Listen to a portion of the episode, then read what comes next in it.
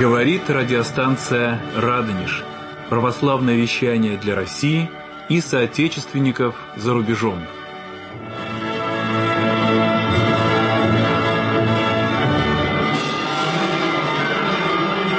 Здравствуйте, дорогие братья и сестры. У микрофона редактор Илья Сергеев и мой собеседник Алексей Боголюбов, главный редактор интернет-портала «Самостоятельный путешественник». Несколько лет назад Алексей рассказывал в нашей студии о своем путешествии в Скандинавию. Он проехал через Финляндию, Норвегию, Швецию и Данию. До этого Алексей рассказывал о Египте, а сегодня нам предстоит услышать о том, как мой собеседник побывал на Афоне. Алексей, это твоя первая поездка? Здравствуйте, дорогие радиослушатели. Да, это моя первая поездка. Я к ней шел очень долго, потому что по опыту своей жизни и по наблюдениям за жизнью других людей на Афон не попадешь просто так. То есть надо как-то внутренне духовно созреть, чтобы туда попасть. Даже если у тебя будут все предпосылки финансовые, визовые для того, чтобы поехать на Афон, ты можешь туда просто банально не попасть. Я знаю не единичный такой случай. Но вот я действительно много лет шел к этой поездке, сподобился вот по молитвам Божьей Матери попасть в ее удел.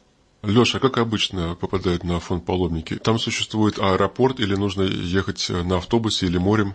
Я такой человек очень скрупулезный в плане подготовки к любому путешествию, паломничеству. И первым делом я полез в интернет, чтобы почерпнуть полезную информацию, как добраться на Святую гору Афон. Самый ближайший путь – это перелет Москва-Салоники, Салоники – это второй город по значимости и численности населения после столицы Греции Афин. И ближайший к Святой горе Афон. Он находится в 120 километрах от города Уранополис, откуда идут паром уже непосредственно на саму гору.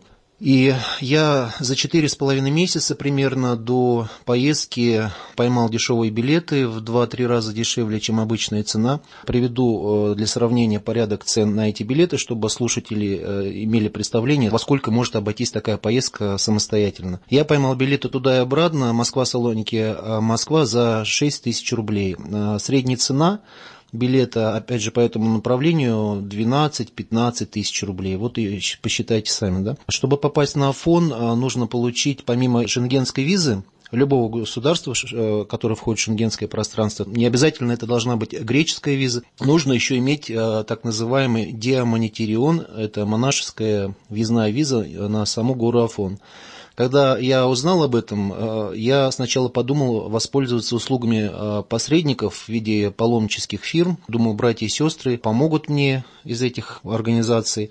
Но братья и сестры оказались достаточно жадными людьми и хотели за это 100 евро. Ларчик-то просто открывался. Я сделал всего лишь один звонок через интернет, потратил на это 10 рублей и заказал диамонетирион. И все. То есть э, никакой сакральной какой-то атмосферы вокруг этого, которую создают специально турфирмы, паломнические фирмы православные, нету. И никаких 100 евро переплачивать не надо. То есть сам демонтируем, то есть ты платишь 25 евро на месте, это идет фонд Святой горы Афон, и оно уже распределяется между монастырями. Вот с таким неприятным моментом я столкнулся, поэтому я э, не рекомендую вам обращаться в паломнические фирмы, чтобы получить демонтирин. Он получается на раз-два очень легко, и вся информация, телефон э, паломнического бюро э, в Салониках есть в интернете, ее несложно найти. А если приехать на Афон просто так, без этой внутренней афонской визы, нельзя ли ее получить непосредственно перед воротами Афона? Получить можно. Я читал тоже опыт других людей. Я говорю, я очень всегда тщательно готовлюсь к любому путешествию, паломничеству. Но ты не получишь ее в тот же день, то есть нужно заложить минимум два дня, например, ночевки в Салониках, потому что, например, ты прилетаешь сегодня, идешь, э, если успеваешь, э, идешь в бюро, паломническое бюро Святой горы Афон э, в Салониках на улице Игнатия, говоришь, что я вот э, православный паломник из России, можно мне получить демонтирин. У них, э, в принципе, квота не выбирается, как правило, на 100%, а квота там, насколько я читал в интернете, 120 человек, по-моему, в сутки. То есть 100 э, 10 православного вероисповедания, 10, по-моему, инославных. В принципе, возможно, но лучше заранее позвоните, там даже можно за месяц, например, или даже можно за меньшее время. Я звонил там, может быть, месяца за два на всякий случай, первый раз, но, в принципе, все возможно. Когда ты приходишь в эту организацию, где выписывают демонтирион, на каком языке э, тебя готовы выслушать? Все ли там знают английский? Английский там знают прекрасно, и проблем вообще не возникало, что на Святой горе Афон у меня сообщение, потому что там из 20 монастырей 17 греческих, э, везде я общался по-английски, прекрасно меня понимали. И, естественно, в паломническом бюро в Салониках английский тоже сотрудники знают. Там не нужно, в принципе, много говорить, э, то есть даже если вы не владеете в совершенстве английским, это и не нужно. Просто можете через там, Google Translate, например, несколько фраз перевести э, с русского на английский, что я такой-то, такой-то православный христианин, и э, мне нужен диамонитирион на такое-то число. А как там насчет русскоязычных греков? Существуют ли э, люди, которые понимают по-русски?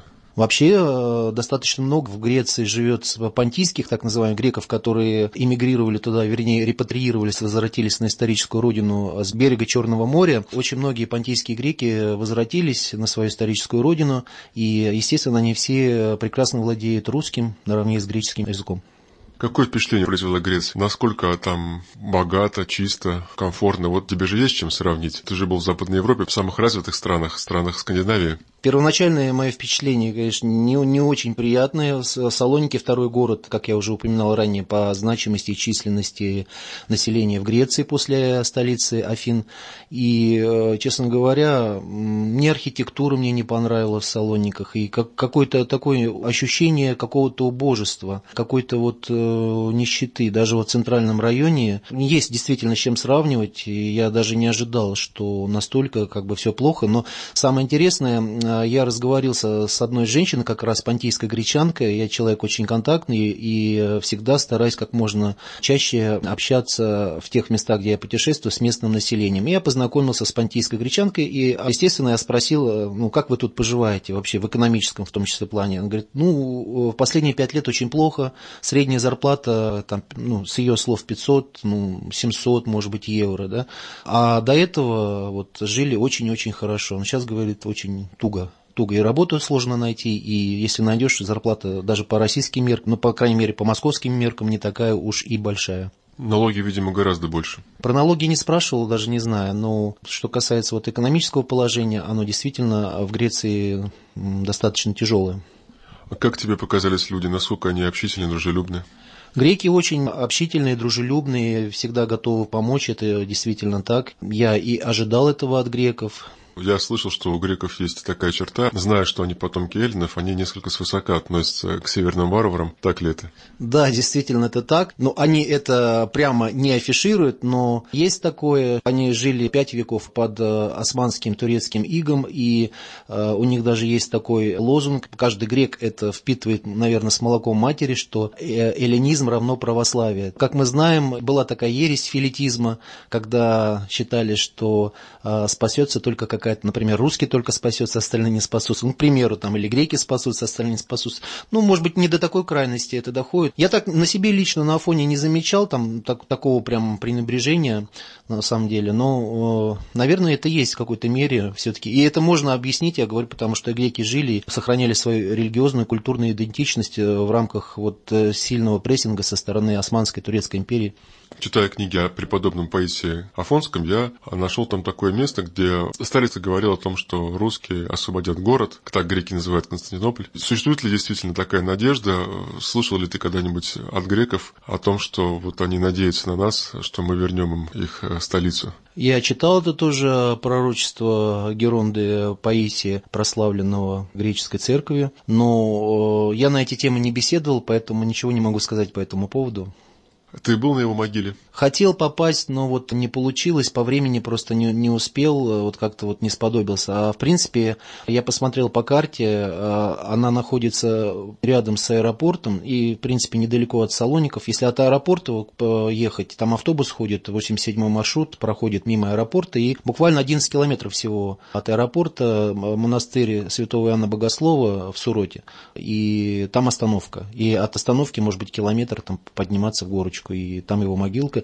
И я спрашивал, почему его же прославили года два назад официально, канонизировали, почему не обретали его мощи, оказывается, это было его такое завещание, он благословил, чтобы его мощи, останки находились в могиле. И очень много греков, и не только греков, и русских паломников, кто едет на Афон, приезжает на могилку к старцу преподобному и получает помощь от него по его молитвам. А я думал, что его мощи покоятся на Афоне. Нет, э, он э, основал женский монастырь, насколько я знаю, вот э, где и похоронен, и был духовником. Но он до Афона еще какое-то время, достаточно долгое, он подвязался в горах Синая, где я был, и о чем я рассказывал вам, дорогие радиослушатели, в одной из предыдущих передач. И он подвязался в монастыре Святой Екатерины, в одном из китов в горах. Какое отношение к нему греков? Такое же теплое, как у нас? Да, очень. Конечно, они его очень почитают и очень любят, и очень, и очень много греков вот приезжают и Салоников часто вот к нему на могилку, просят его, молятся ему, просят о его помощи и, естественно, получают по вере.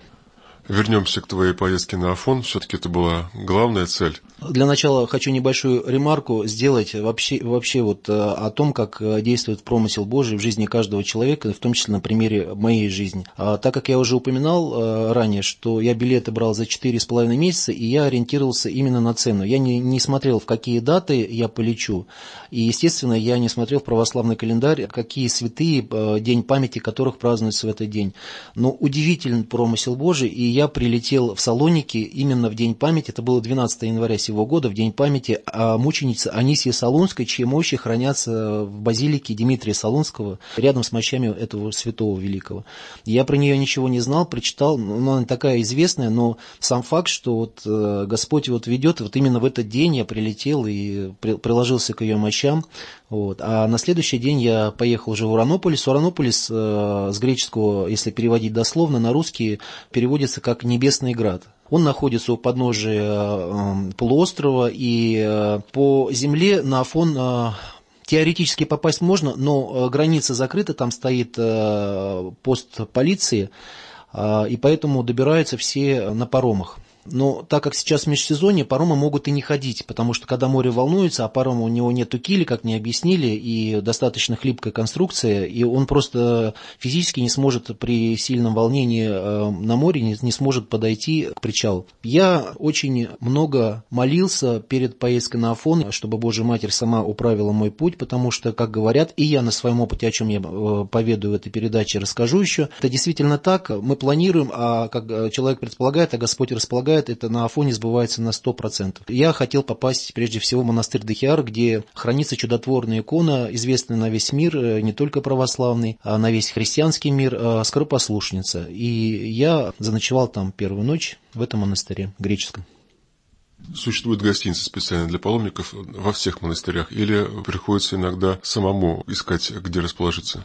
Когда ты при, приезжаешь э, в, любой монастырь афонский, ты идешь в так называемый архандарик. Это приемная для паломников, где встречаешься с гостиничным, и он уже тебя размещает, записывает твои данные, то есть показываешь ему документ главный диамонитириум, который дается только на 4 дня, но ты можешь на самом деле находиться гораздо дольше на Афоне, это фор, как бы такая формальность. Главное иметь в наличии этот документ, монашескую въездную въездную визу. Гостиничный уже размещает э, в кельях, ты ночуешь и ходишь, э, то есть живешь вместе с братьями, проходишь э, полностью, окунаешься на 100% в быт, в монастырский быт. Ходишь на службы, которые очень длительные, там, если рядовые службы доходят в сутки до 10-11 часов, если какой-то большой праздник церковный, служба может суточная в общей сложности длиться, ну, не подряд, а в общей сложности совокупности 14 часов.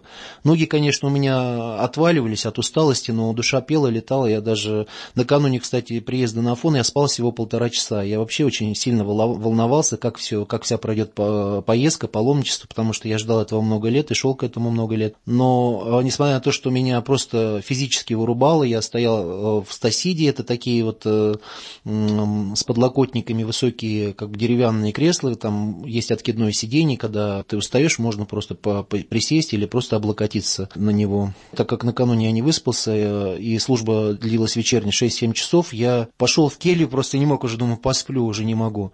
Пришел в келью и и никого нет вообще, то есть все на службе, паломники на службе, монахи на службе. Мне так стало стыдно, и я думаю, ну что же, я сюда спать пришел, ну и ладно, Господь поддержит. И я пошел назад, и действительно, мне как-то сон э, ушел весь, и я как-то бодрячком достоял службу, и душа действительно просто пела и летала. Служба была на греческом, естественно, ты понимаешь греческий? Греческий я не понимаю, но э, я читал молитву Иисусу, ну, очень молитвенная служба была действительно, и вот а, если вы видели, может быть, наверняка про Афон не один фильм, раскачивают Паникадилова на всеночные в определенные моменты богослужения, что символизирует ликование небес. То есть паникодила раскачивается, и ты просто смотришь так и погружаешься на 100% вот в эту молитвенную атмосферу. В чем прежде всего отличие атмосферы во время службы на Афоне от эм, службы в нашем обычном русском православном храме? Ну, я даже не знаю. Ну, э, мне, мне вообще таких ощущений никогда не было. Я много лет уже в церкви, и то, что я получил на Афоне, вот какое-то умиротворение свыше души просто от самой атмосферы, а даже не между богослужениями, это настолько сильно влияет на человека. Я вообще читал, конечно, я был готов к тому, что Афон э, сильно повлияет на меня, но я не думал, что настолько сильно он может повлиять. Кто хотя бы раз побывал на Афоне, он уже не возвращается оттуда прежним, и Афон западает западает в душу навсегда. Я вот э, действительно, наверное, душу и сердце оставил на Афоне, и сейчас часто мыслями просто не здесь вот в миру, а мыслями на Афоне. Я, когда только приехал с Афону, я вообще себя чувствовал инопланетянином в миру, потому что я думал, что здесь все эти люди делают, суетятся, почему все не на Афоне? Вообще, что, что здесь делать? То есть вот реально как бы такие мысли были, и я вот э, постепенно, наверное, в течение недели, сейчас уже вот не до конца отошел, но постепенно отхожу, а первые дни так вообще я, я просто ну, не возвратился, хотя был телом в миру, а прям чувствовал, что я еще на фоне нахожусь.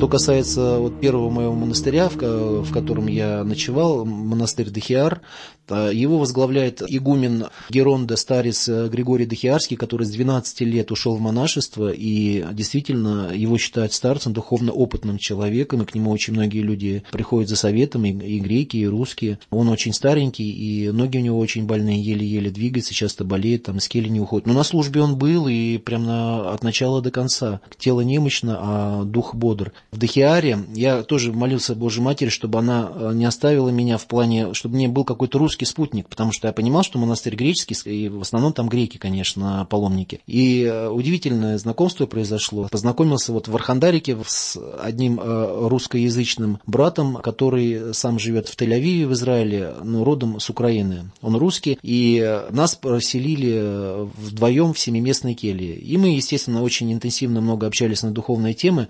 Он второй раз раз приехал на Афон вместе со мной, то есть, ну, как, когда мы с ним познакомились. Первый раз он приехал в августе, и тогда у него был рак смерти. А вы знаете, что в Израиле медицина очень, э, диагностика очень сильная, вообще медицина очень сильная. Я, говорит, стоял на службах, но у него вера была такая прям. Я, говорит, стоял на службах, и я сознание терял, вообще там синий, зеленый был. И он приехал, у него, у него все прошло. У врача его лечащего глаза на лоб полезли, говорит, что ты сделал? Вот такой чудесный случай с ним произошел, с этим братом. И он приехал на Афон второй раз? Он приехал второй раз, он человек семейный, хотел потрудничать где-то, вот я говорю, тебе все равно в каком монастыре? Говорит, да, все равно, где возьмут, ну, хоть там потрудничать, как бы в какую-то лепту внести вот монастырскую жизнь на Афоне, то, что он может, ну, как бы в благодарность тоже за исцеление, и вообще душа его тоже тянулась на Афон после первой поездки. Непосредственно с монахами тебе удалось пообщаться? Да, ну в том же Дахиаре я немножко пообщался с русским монахом, там, по-моему, пара русских монахов есть. Кстати, э, в греческих монастырях, как правило, в основном греки монахи, но есть и немножко других э, представителей других национальностей, в том числе и русские. Вот в Дахиаре там, ну, как минимум двое, я точно знаю, там есть русских монах. Что я еще хочу отметить? Я не видел таких лиц. Я был во многих русских монастырях, но таких лиц, как на Афоне монашеских, я не видел. Они просто светятся. Это, это действительно, это не преувеличение свечение, это, они светятся изнутри. Жизнь э, у них далеко не сахар, потому что службы длительные, еда скудная, постная они светятся, и они настолько доброжелательны к тебе. Вот, э, когда я уезжал из Дахиара, а я хотел попасть, как раз был день памяти с 14 на 15 января, а Серафима Саровского, я считаю его своим небесным покровителем, и вообще первое мое в жизни паломничество было как раз э, в Серафимо-Дивеевскую обитель, мне было тогда всего 19 лет, и я хотел попасть в русский монастырь Свято-Пантелеймонов, чтобы понимать слова службы, не просто стоять там, ну, молиться там, Иисусову молитву читать, а именно понимать, о чем читается и поется. Так как накануне на Рождество на Афоне выпало много снега, и он падал три дня подряд, и афонские сторожилы не помнят вообще такого, чтобы было. Там реально, вот я приехал 13 января, было ощущение, что апрель в Москве. Сугробы, капель такая капает. Думаю, ну, Пасха в Москве. Вот накануне Пасхи в Москве такое впечатление. И вот много снега. Я знал, что дорога идет до Пантелеймона вдоль побережья, и идти от Дахиары туда где-то час, час 15 пешком. Но я боялся, что э, снег еще не сильно растаял, и я решил, думаю, заночую вторую ночь в Дахиаре. И уже сказал э, гостиничному, что да, я оставлю, остаюсь э, еще одну ночь в вашем монастыре. И тут вдруг заводит в нашу келью третьего человека на ночевку. Он молчит, ничего не говорит, такой молчаливый. А я вижу, что лицо-то у него русское, славянское. Я, и у меня такая мысль возникла. А не пришел, вот почему у меня возникло тоже вот промысел Божий, не пришел ли он из Пантелеймона монастыря? Я ему первый вопрос задаю, вы русский? Он говорит, да. Я говорю, вы случайно не пешком с Пантелеймоном пришли? Да, говорит, с Пантелеймоном. Я говорю, а вы не хотите назад пойти? Он так обрался, да, я хочу, прямо на Серафима Саровского тоже. Я говорю, ну, я говорю, вам, вас просто Господь, Божья Матерь послала, потому что, говорю, я так хотел попасть туда, вот, а вас как проводника она послала. И мы с ним пошли, немножко ноги, конечно, подмочили в снегу, э, пошли и дошли до Пантелеймонова, и я вот сподобился э, помолиться на День памяти Серафима Саровского в нашем русском монастыре. Существует ли отличие нашего Пантелеймонова монастыря от греческих? Какое отличие? Ну, прежде всего, отличие в богослужении, то, что там на церковно-славянском языке а, оно проводится. Ну и, конечно, атмосфера другая, более знакомая, более родная, русская, да, все-таки греческая, там своя атмосфера. Я не, не могу сказать, там хорошая, плохая, но просто своя отдельно. В русском монастыре своя, родная, как бы знакомая атмосфера. Но мне было одинаково комфортно и в греческих, и в русском монастыре одинаково. Кстати, русский, в русском монастыре он э, достаточно, Свято-Пантелейм, достаточно э, такой обеспеченный, можно сказать, богатый монастырь, там огромный огромные корпуса, там пятиэтажные. Вот э, я жил э, там в пятиэтажном корпусе, большой такой. И если сравнивать, что касается трапезы, самая такая вкусная, обильная, это была в русском Свято-Пантелеймоновом монастыре, действительно, это факт. Но не хлебом единым жив человек, как мы знаем. Я слышал, что в русском Птелеменном монастыре появился новый игумен не так давно.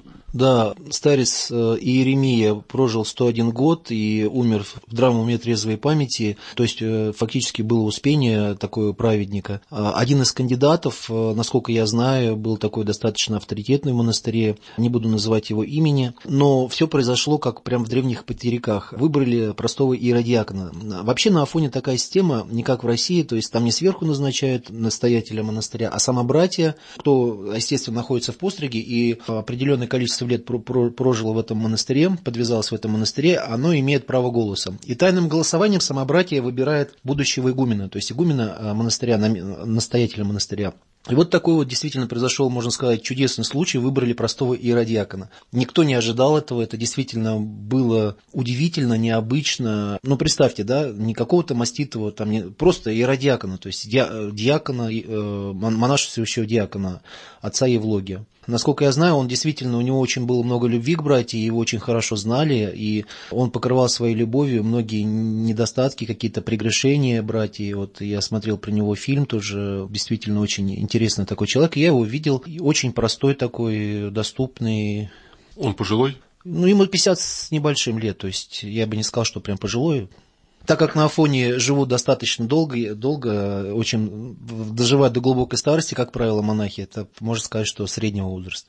В Пантелеймоновом монастыре ты был в Коснице? Видел ли ты главу преподобного Силуана Афонского? В Коснице непосредственно не, не был в Пантелеймоновом, но прикладывался, сподобился приложиться ко, ко всем святыням в открытом доступе, которые находятся в Пантелеймоновом. Но я был в Коснице, в Сербском монастыре, в Хелендаре. Действительно, незабываемые впечатления, когда идешь, и вот на полочках черепа монахов, которые когда-то здесь подвязались.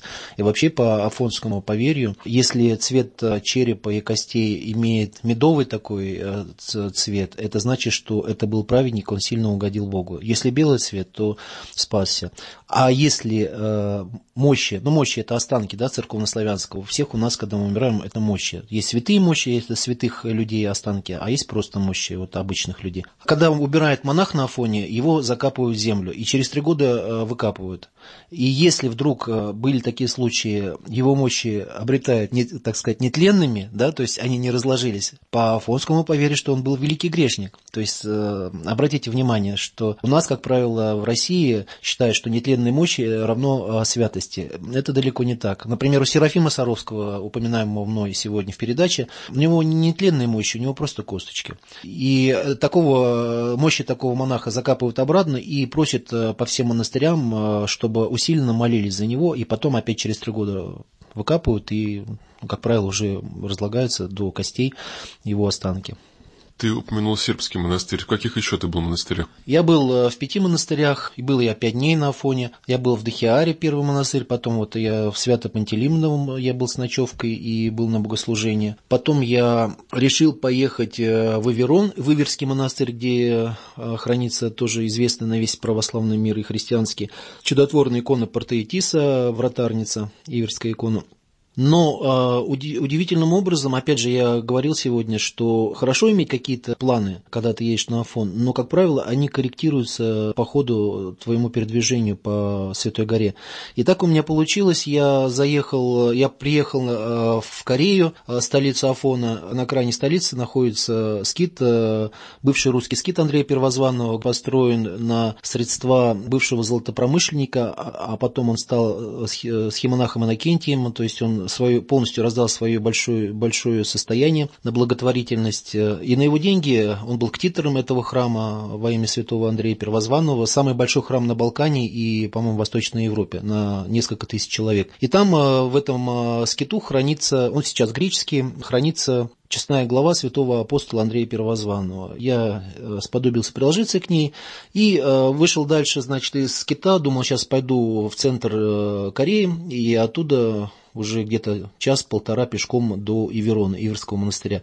И тут мне навстречу едет маршрутка маршрутка и э, мигает, мигает, мне мигает. Я думаю, ну что он хочет, может спросить, что ты хочешь. И я подхожу, ну, грек, э, водитель, он в отопеде, в отопеде, в отопед. И я там начинаю у него спрашивать, а он не зазывает, в отопед, в отопед. И я так понял, что это вот э, воля Божья Мать, надо ехать в отопед. А в отопед, он э, наравне с Пантелеймоном, он самый такой тоже благоустроенный монастырь. Там, кстати, хранится пояс Богородицы, который в 2011 году привозили в Россию. И я стоял 11 часов в очереди, чтобы приложиться к поясу.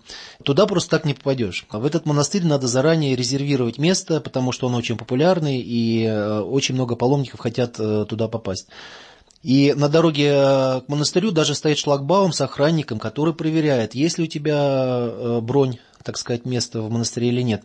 А я сижу, мне так хорошо, спокойно, там полная маршрутка, еще греков. Подъехали к шлагбауму, водитель такой смотрит, что-то по-гречески переговаривается с охранником, на меня смотрит и ничего мне не спрашивает. Проехали, значит, шлагбаум, я приезжаю в монастырь, иду, а меня первым вопрос спрашивают, а у вас есть бронь, монах там, привратник? А я говорю, нет, говорю, я вообще-то не хотел, я ему как, как на духу выкладываю, я хотел, говорю, в Иверский монастырь, а вот Божья Матерь сама сюда привела, я прямо так ему говорю. А он такой что-то смотрит, с кем-то по рации переговаривается, с гостиничником, видимо, с архандариком, а потом в итоге мне выдает, ну, говорит, вы счастливый человек, говорит, вот э, у нас есть место для вас сегодня. Я говорю, ну, я, говорю, не сомневался, говорю, я же, говорю, не по своей воле сюда пришел. Вот, и я попал в отопет, к сожалению, игумена Ефрема я не застал, это действительно тоже старец, и насколько вот мне рассказывали, у него очень много любви людям. Да по нему просто видно, он тоже вот светится просто. Игумен Ефрем, он приезжал вместе с поясом тоже в Россию. В Водопеде очень много святыней, чудотворных икон, в том числе пояс Богородицы, и часть главы или глава Иоанна Златоустова, и все это я имел э, возможность приложиться к этим святыням. А что-нибудь нужно платить за пребывание в монастырях? Нет, ничего не нужно. Все монастыри принимают на одни сутки абсолютно бесплатно. Тебя не подключают к каким-то послушаниям, то есть ты можешь спокойно переночевать, помолиться и с братья также отведать, что, что Бог послал, и платить за это ничего не надо. Но, опять же, со слов некоторых паломников, которые уже неоднократно были на Афоне, до декабря прошлого года, 2016, например, в Свято-Пантелеймоном, там была такая хитрая хитрая система. Нужно было платить даже за первую ночь 25 евро. Я такой в шоке был. За что? Ну, вот э, как-то не, не больно тоже атмосфера была, но вот с приходом Евлоги, слава богу, постепенно она налаживается в духовном плане, вот э, для паломников тоже. Удивительно, что один из самых богатых монастырей брал деньги за пребывание там, хотя все остальные, более бедные монастыри без этого обходились. Да, да, вот я говорю, я не попал еще, когда деньги брали, но я, конечно, верю этим людям, зачем им обманывать. Как говорят популярных голливудских блокбастеров, только бизнес, ничего личного.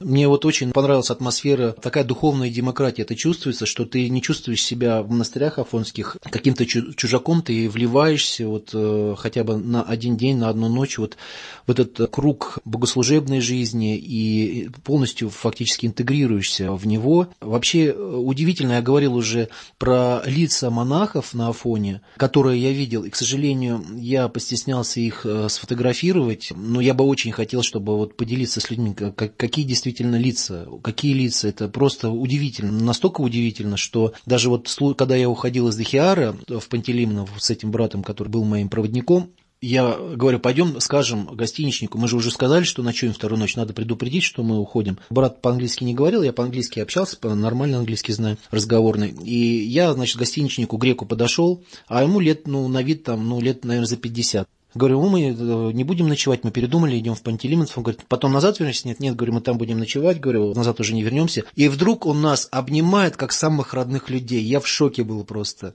Ну, просто вот ну как, я не знаю, почему это произошло, он меня, его прям так обнял, как будто вот прощается с самыми родными, дорогими людьми.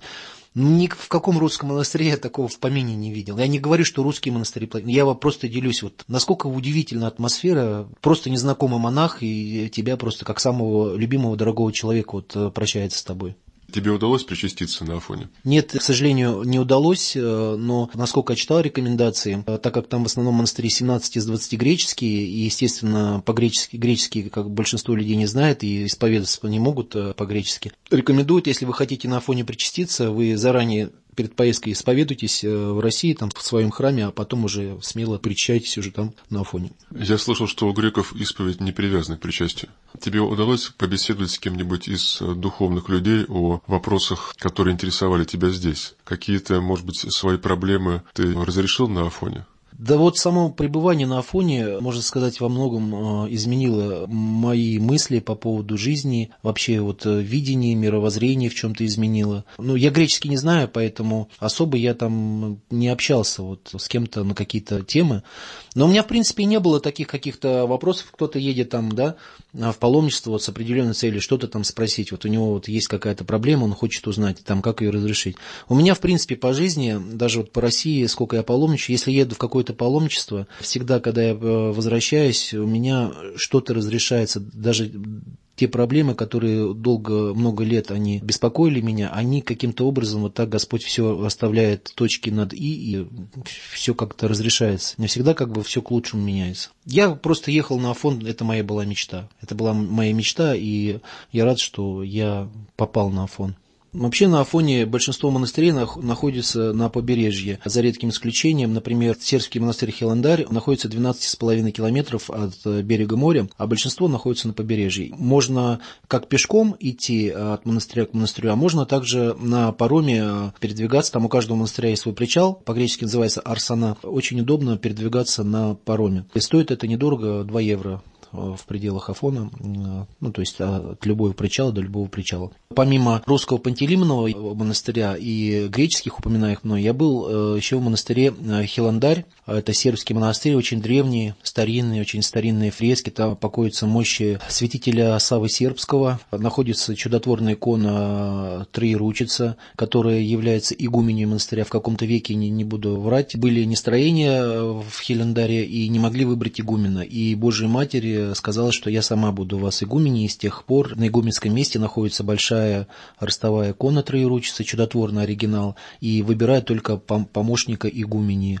Ну, помимо этого, там еще тоже есть свои святыни и другие чудотворные иконы. Очень мне понравилось в Хелендаре, и действительно, там, кстати, служба, так как это сербский монастырь, на церковно-славянском языке полностью понятно, что тоже было большим плюсом. И есть еще славянский монастырь третий, туда я, к сожалению, не добрался, Заграф, это болгарский монастырь, и там тоже служба идет на церковно-славянском языке. Когда я вот перемещался с одного монастыря в другой на пароме, я познакомился с одним послушником, который уже достаточно а, много лет э, подвязается на Афоне, с Ульяновской области, русский, а подвязается он на Карулье, Карули – это юго-западная конечность полуострова Афон, и там очень суровые условия. Солнце там палит нещадно, когда встает, и особенно летом, естественно, а в межсезонье там очень сильные ветра, и там мало кто может выдержать эти условия, и вот он э, там подвязается, он не монах, он послушник, и мы имели очень интересную беседу духовную, вот час мы примерно ехали, и прям мы не могли друг от друга оторваться, ну, потому что мы были, мы были на одной волне. То есть мы понимали, он видит, что я человек не экзальтированный, он тоже так здраво рассуждает. И вот по поводу старчества, да, то есть у нас как э, в России, люди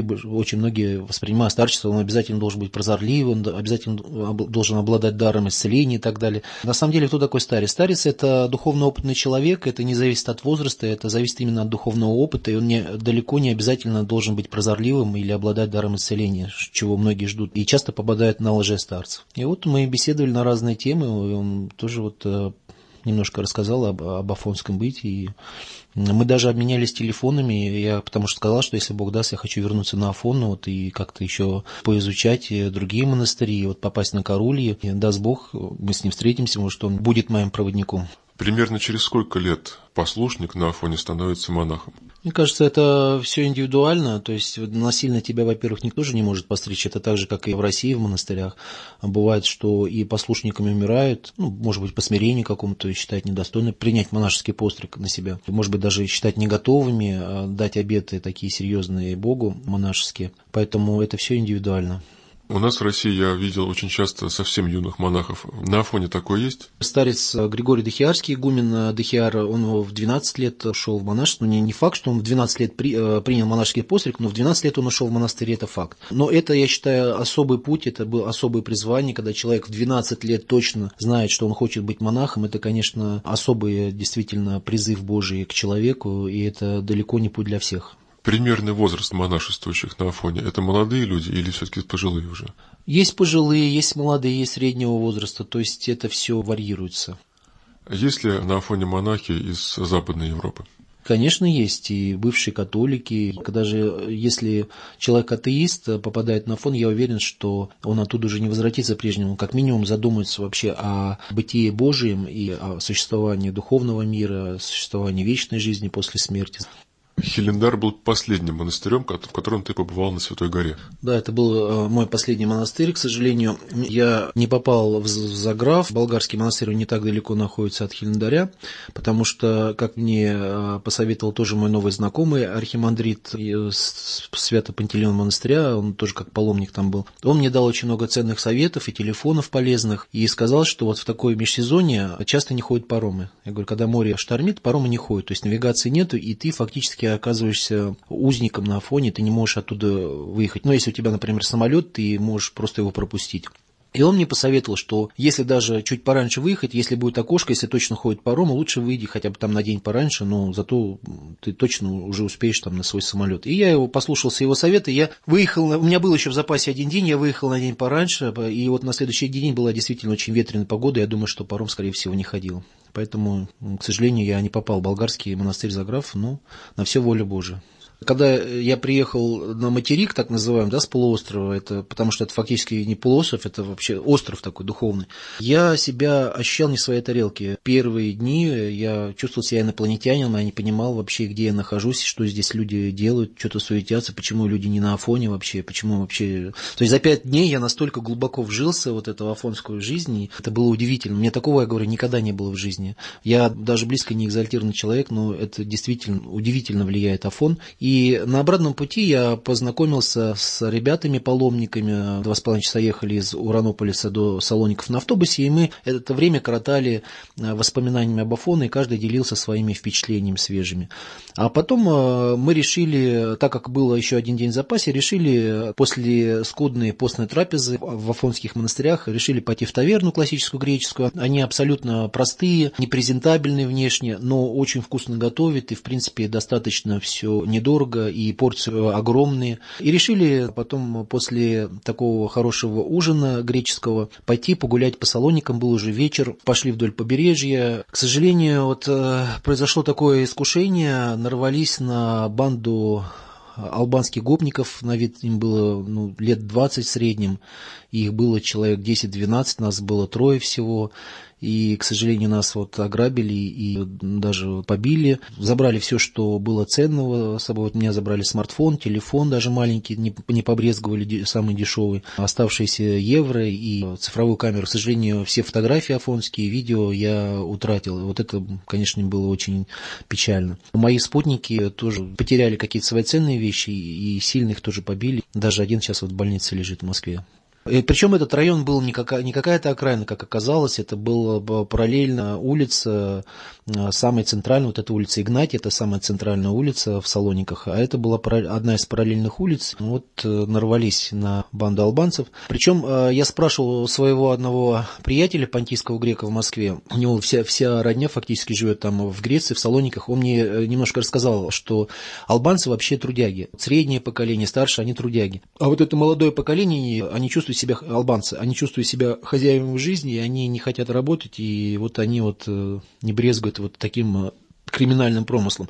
Полиция очень э, отнеслась к нам серьезно, греческая, возила нас э, по тому району, то есть как-то так вот, э, ну, естественно, никого не нашли. Пять часов с нами она возилась, и произошел один такой удивительный случай. Один грек полицейский, а так как сейчас кризис, и я уверен, что зарплаты у них тоже невысокие, у полицейских греческих, ему перевели нашу ситуацию, ну, просто один из полицейских, который вот участвовал в этом, как так сказать, расследовании. Он так проникся наш нашей ситуации, ну, мы без денег остались, у нас э, ни евро, так сказать, не осталось.